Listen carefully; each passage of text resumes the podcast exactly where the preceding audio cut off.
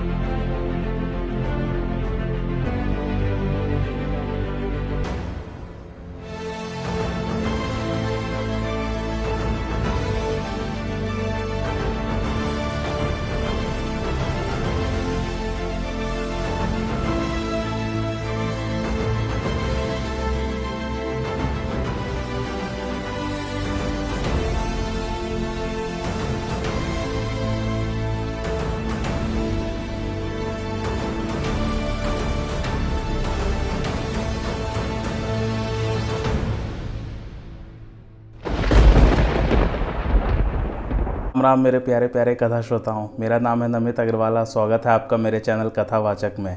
पिछली कथा में हमने पढ़ा था कि भरत जी जो हैं, वन के लिए प्रस्थान कर गए हैं और वहाँ पर उनकी मुलाकात जो है भरद्वाज मुनि से हुई। आइए आज की कथा आरंभ करते हैं। भरद्वाज मुनि ने दौड़कर उन्हें उठाकर हृदय से लगा आशीर्वाद दे, कृतार्थ किया।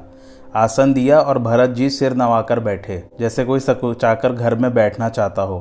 फिर मुनि कुछ पूछेंगे, भरत जी को बड़ा संकोच है। तपशील संकोच देखकर मुनि बोले, हमने सब सुधी पा ली है। विधाता के कर्तव्य पर कुछ वश नहीं है। हे तात, तुम अपने मन में माता की करतूत को समझकर शोक मत करो, क्योंकि तुम्हारी माता का कुछ भी दोष नहीं है। सरस्वती इनकी मति को बिगाड़ गई थी। लोक मत से कैकई दोषी है, वेद मत से सरस्वती। तुम्हारे यश को गाकर लोक वेद दोनों में बढ़ाई है। लोक और वेद का सिद्धांत है कि जिसको पिता राज्य दे, वह पाए। सत्यवादी राजा दशरथ तुम्हें ही बुलाकर राज्य देते तो सब सुख और धर्म बढ़ाई विदित होती। परंतु श्री राम जी का वन जाना सब अनर्थों की जड़ है, जिसे सुनकर सारे संसार को शूल की तरह चुभने लगा। यह बुरी बात कैकई ने होनहार वश कर डाला और पीछे पछताई की। इसमें तुम्हारा कोई भी दोष नहीं है। यदि तुम राज्य करते, तब भी तुमको कोई दोष न देता और श्री रामचंद्र जी को भी सुनकर संतोष ही होता। हे भरत जी, अब तो आप बहुत ही अच्छा विचार किए हैं। संसार में श्री रामचंद्र जी के चरणों में स्नेह होना ही सब मंगलों की जड़ है। हे भरत जी, सुनिए। श्री रामचंद्र जी के मन में आपके तुल्य प्रीति का पात्र कोई नहीं है, कारण कि उस दिन लक्ष्मण, सीता और श्री रामचंद्र जी को आपकी बड़ाई करते हुए सारी रात्रि बीत गई। राम जी का आप पर अत्यंत स्नेह है। मेरे विचार से तुम ऐसे मालूम होते हो कि श्री रामचंद्र जी के प्रीति की साक्षात मूर्ति हो। भरत जी यह सब सुनकर सीता लक्ष्मण राम के प्रेम में मग्न हो गए। उनका शरीर पुलकायमान हो गया, उनके कमलवत नेत्रों में जल भर आया। वे मुनिगढ़ों को प्रणाम कर गदगद वाणी से ये वचन बोले, राम लक्ष्मण सीता मुनि वेश धारण कर नंगे पैर वन में फिरते हैं। मृग चर्म के वस्त्र, भोजन करने को फूल, कुश और पत्तों की शैया पर शयन और वृक्ष के नीचे जाड़ा, गर्मी व वर्षा को उन्हें सहन करना पड़ता है। इस दुख से मेरी छाती नित्य प्रति जलती है। मुझे दिन में भूख और रात को नींद नहीं आती। मैंने मन ही मन संसार में खोज डाला, लेकिन मुझे इस कुरोग की दवा नहीं मिलती है। जब श्री राम जी फिरकर आए, तब यह कुरोग मिटे और तभी अयोध्या बस सकती है। भरत जी की वाणी को सुन, मुनि को सुख प्राप्त हुआ।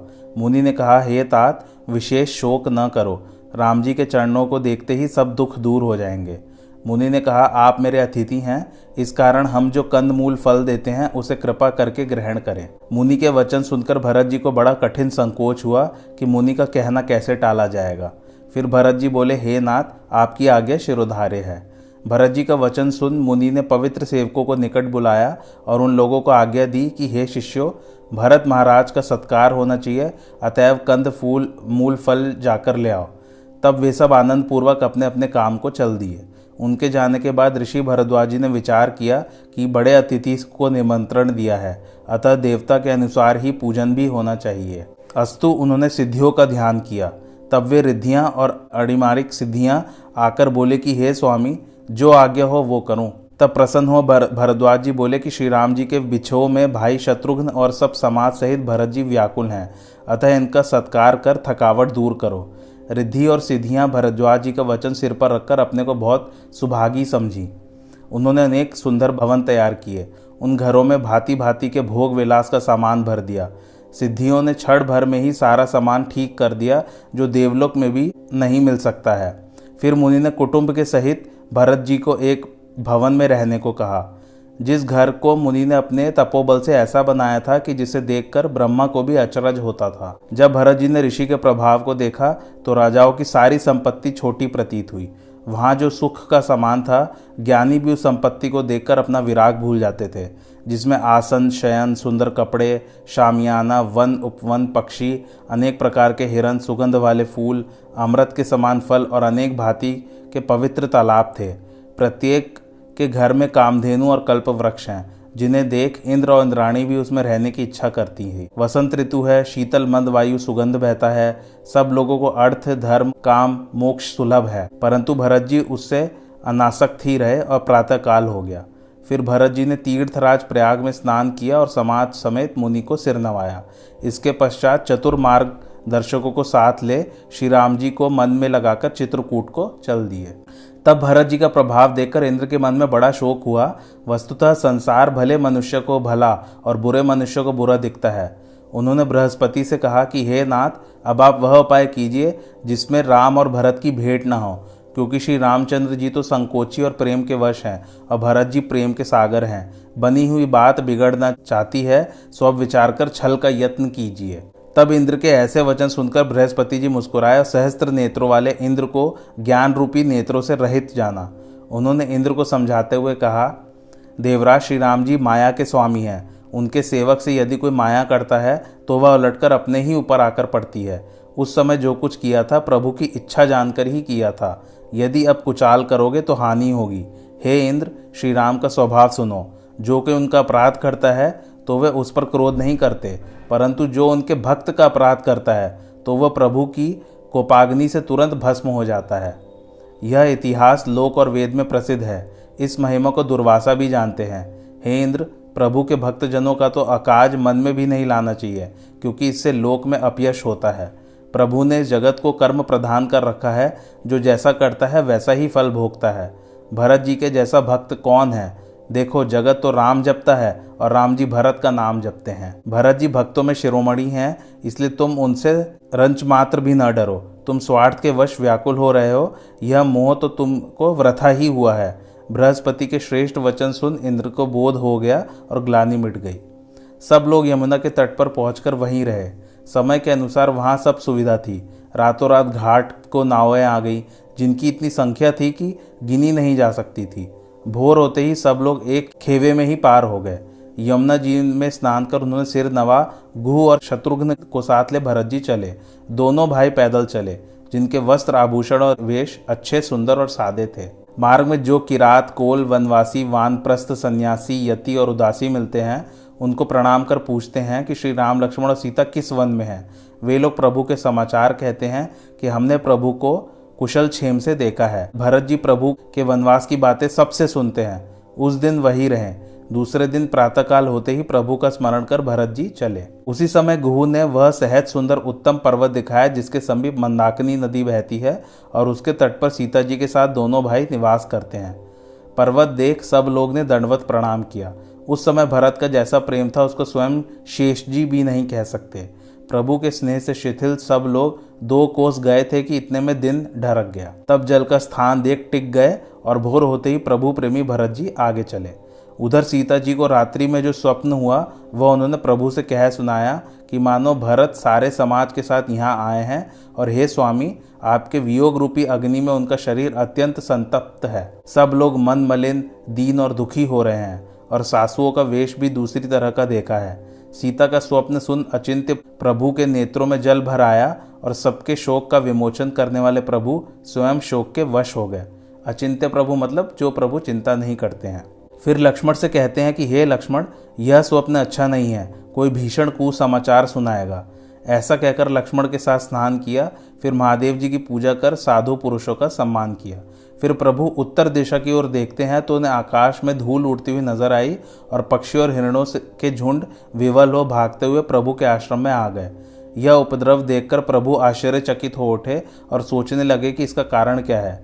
इस प्रकार श्री राम जी चित्त में चकित हो रहे थे कि इतने में किरात और कोलो ने आकर सब समाचार कह सुनाया। भरत के आने का शुभ समाचार सुनते ही प्रभु का शरीर पुलकावली से भर गया। श्री राम जी के शरद ऋतु के कमल जैसे नेत्रों में जल भराया फिर प्रभु शोक के वश हुए कि किस कारण से भरत वन में आ रहे हैं। इतने में एक ने आकर कहा कि उनके साथ बड़ी भारी चतुरंगड़ी सेना आ रही है। श्री राम जी ने मन में विचार किया, इधर पिता का वचन, उधर भाई का संकोच। भरत जी का स्वभाव समझकर प्रभु अपने चित्त की दृढ़ता नहीं रख पाते। फिर यह बात सोचकर प्रभु के मन में धीरज आया कि भरत बहुत साधु और समझदार है। प्रभु के मन में क्षोभ हुआ। यह देखकर लक्ष्मण जी विचार कर समय अनुसार बोले, हे प्रभु मैं बिना पूछे कुछ कहता हूँ, सो क्षमा कीजिएगा। हे स्वामी, आप सर्वज्ञ शिरोमणि हैं, परंतु मैं अपनी समझ के अनुसार कहता हूँ, हे नाथ, आप स्वच्छ हृदय, सरल स्वभावशील और स्नेह के भंडार हैं। परंतु विषयी जीव प्रभुता को पाकर मोह के वश हो जाते हैं। यद्यपि भरत, नीति, परायण, साधु और सुजान है, परंतु आज वह भी राज्य पद पाने से धर्म की मर्यादा त्याग कर चले आए। कुबुद्धि बंधु ने कुसमय देख आपको वनवास में अकेला जाना तब मन में बुरी सलाह विचार अपने समाज को साथ लेकर राज्य को निष्कंटक करने आए हैं। इस प्रकार की कुत्सित कल्पना कर सेना को इकट्ठा कर दोनों भाई चढ़ आए हैं। जो उनके मन में कपट और कुचाल न होती तो इनको वाहन कैसे सुहाते? परंतु भरत जी को कौन दोष दे? क्योंकि राज्य पद ही ऐसा है, जिसके पाने से सारा जगत बावला हो जाता है। देखिए चंद्रमा राज्य को पाकर गुरु स्त्रीगामी हो गया। नहुष राजा ब्राह्मणों की पालकी पर चढ़ा और वेणु राजा राज्य को पाकर लोक और वेद से विमुख हुआ, जिसके बराबर दूसरा कोई भी अधम और नीच नहीं हुआ। ऐसे ही सहस्त्रार्जुन, इंद्र और त्रिशंकु भी राज्य के मद से नष्ट हुए हैं। कहिए, राज्य के मद ने किसको कलंक नहीं लगाया है? भरत ने यह कार्य ठीक नहीं किया कि जो आपको असहाय जानकर उन्होंने आपका निरादर किया। सो अब युद्ध के बीच आपका क्रोध युक्त मुख देखकर उन्हें समझ पड़ेगा। यह कहते हुए लक्ष्मण जी नीति रस भूल गए और ऐसे दिखने लगे कि मानो वीर रस का वृक्ष ही फूला है। फिर लक्ष्मण बोले, हे नाथ, मेरे कहने को अनुचित न मानिएगा, क्योंकि भरत ने हमारे लिए कुछ थोड़ा उपाय नहीं किया है। हम कहाँ तक मन मारे रहें? हे नाथ, जबकि हमारे हाथ में धनुष है। आपको आज की कथा कैसी लगी, मुझे कमेंट्स करके ज़रूर बताइए और मेरे चैनल कथावाचक को लाइक शेयर और सब्सक्राइब ज़रूर कीजिए। थैंक्स फॉर वॉचिंग धन्यवाद।